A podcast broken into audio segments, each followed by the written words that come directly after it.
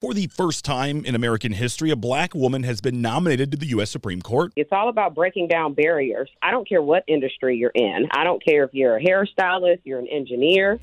Here in Detroit, which is the blackest city in America, that means something, and it goes far beyond the bench. This is the Daily J. I'm Zach Clark. The United States Supreme Court has been the highest court in America since 1789, well over 200 years. It took 178 years for a black man to be seated, Thurgood Marshall, and 192 years for Sandra Day O'Connor to become the first woman. Earlier this year, Ketanji Brown Jackson was nominated to the High Court, and if confirmed, she will break the glass ceiling for African American women. Being a Supreme Court nominee is a monumental moment. Ms. Brown Jackson's nomination becomes even more noteworthy when you listen to Jehan Crump Gibson speak. She's the co founder and managing partner of the Great Lakes Legal Group. Being a black female attorney, it comes with its challenges. And on a daily basis, you're constantly reminded sort of, of, of who you are. We constantly get mistaken for the court reporter, and make no mistake, court reporters are integral to what we do. So it's not about down speaking or down talking court reporters, but you have that feeling if you walk into a courtroom and someone assumes that you can't be the lawyer, you have to be the client you know, you have to be the court reporter. There's just no way possible that you can be the lawyer and you get judged based on how you look, your appearance. Um, often, when dealing with other lawyers, our counterparts, we're dealing with males, whether they're Caucasian males, sometimes with females, you're constantly having to prove yourself. You're constantly being second guessed. And it, you know, it's a tough feeling to have to deal with. Being a lawyer is hard. It's not an easy job. So you've already got the work, you're trying to satisfy your clients, and then you're constantly trying to fight against these implicit biases that folks have. Representation. That's what Ketanji Brown Jackson provides for African American women. And maybe there's more to it than that. Like it's an injection of hope. This photo that's circulating of her daughter around, looking at her in just pure admiration. I feel like all black female lawyers feel like her daughter right now. that is all of us. we share that feeling because we're looking at someone who's being nominated to the highest court of the land. To be in this space and kind of know what we deal with every day and see that she's on the cusp of taking on this position, it, it's just something that's really hard to put into words, but uh, it's an amazing feeling. It's an amazing feeling, and it's something that you see that makes you feel okay, keep pushing the needle because we can see what can happen if you do. There is more than one version of the American dream, but most of them include the sentiment to children that you can be whatever you want to be when you grow up. But for many, that is hard to believe without that thing we just talked about representation. But that's not something I can answer to, so I called an expert. Top of the day, my friend. Hey, Harry, how are you, brother? I'm great. How about yourself? Hey, I'm doing really well. That is Harry Weaver III, a diversity and inclusion professional here in southeastern Michigan. Here he is on representation it can't be overstated the importance. In this country, we tell kids all the time that they can be whatever they want to be if they set their minds to it and all of these very kind of pie in the sky things. But when we look at black children and, and other children of color, we tell them these things, but they look around and don't see people that look like them doing these things, so it rings hollow. So I think that seeing Brown Jackson is incredible for my daughter and for my nieces and things of that nature. And that feeling of isolation is not something that can be ignored. While having a role model is ideal, Jehan says her feeling out of place would not deter her, though it's one more thing she has to deal with. I kind of feel all alone, you know, by myself on an island here, and you've got to push past that. You have to.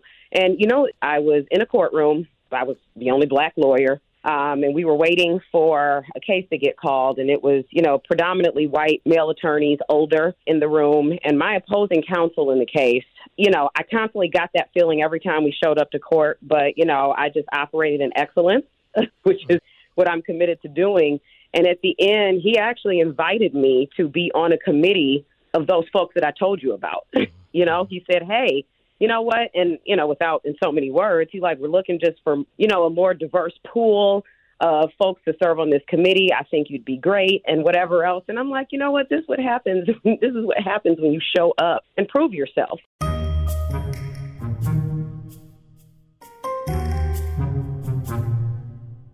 Earlier this year, before Brown Jackson's nomination, President Joe Biden promised to nominate a black woman to the bench to replace retiring Justice Stephen Breyer, something our friend Harry wishes hadn't happened. I believe that President Biden shot himself in the foot just a little bit by, by committing to appointing a black woman.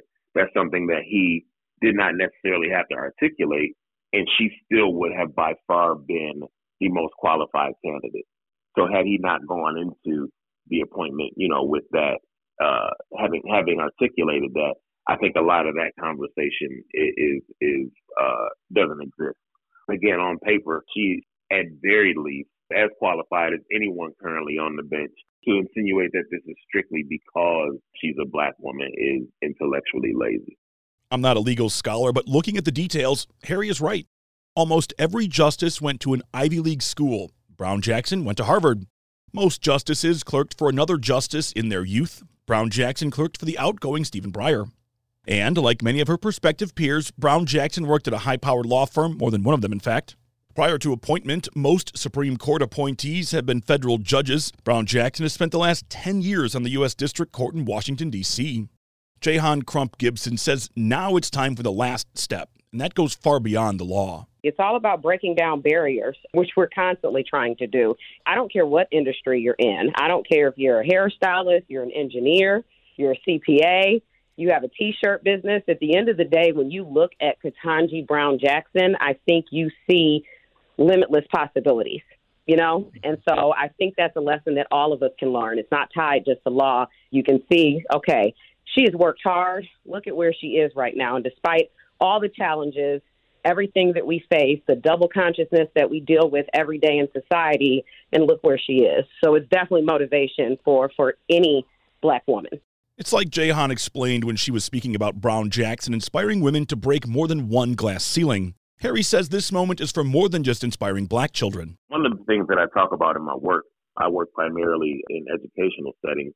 You know, when we talk about diversity inclusion in education, we often talk about equity and making sure that black and brown students and other minoritized students are treated fairly. But it's much bigger than that. You know, we're talking about students whose first language is not English. We're talking about students who have disabilities. We're talking about, you know, all sorts of students. But what we're also talking about is the majority students. We're talking about white students.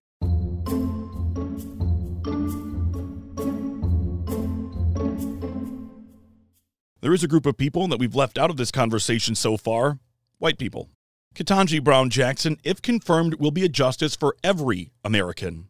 And this moment, it's a moment where everybody can learn something. Studies have shown that white students also need to see teachers of color because what ends up happening is these white students matriculate through school without having seen a black person or other person of color in charge or, or in some way responsible for their well being. And now they don't look upon black people or other people of color as maybe not necessarily as capable, but just not having, you don't have a concept of it. And so it leaves out an entire, you know, section of people or sections of people who, if these majority, you know, kids, these white kids can certainly stand to learn some things from, both academically and otherwise, being exposed to other experiences. Again, when I talk about diversity in my work, it's like I said, it's, it's not just for the sake of talking about black and brown kids, but talking about, you know, everybody. The podcast opened with the question about what Ketanji Brown Jackson's nomination means for the city of Detroit. She has no real ties here at all. Brown Jackson grew up in Miami and went to school on the East Coast. But representation throughout the African American community might be more important in places like Detroit. It's amazing. I mean, up and down my social media timeline, people who I don't typically see posting about politics or things of that nature are, were, were posting about Brown Jackson, which was, you know, again, just a, another example of how important representation is. People are seeing someone that looks like them and they're happy for it. And, and, you know, we know that diversity goes beyond what someone looks like, but that's kind of the first step, right? Is identifying with someone who physically looks like you because you don't know anything else until you speak to them and, and begin to find other commonalities. And so locally, Detroit has always been a place where when black folks are doing well, man, the city gets behind them and, and is happy for them. It is never easy talking about race, so I want to thank WWJ's Ryan Marshall for his reporting and his conversation with Jehan Crump Gibson from the Great Lakes Legal Group. Also, thanks to diversity and inclusion professional Harry Weaver III for sharing his expertise with me. You can find the latest on Ketanji Brown Jackson's nomination and much more at wwjnewsradio.com. Our theme music is written and produced by Ozone Music and Sound in Royal Oak. I'm Zach Clark, and this is the Daily J. Thanks for listening.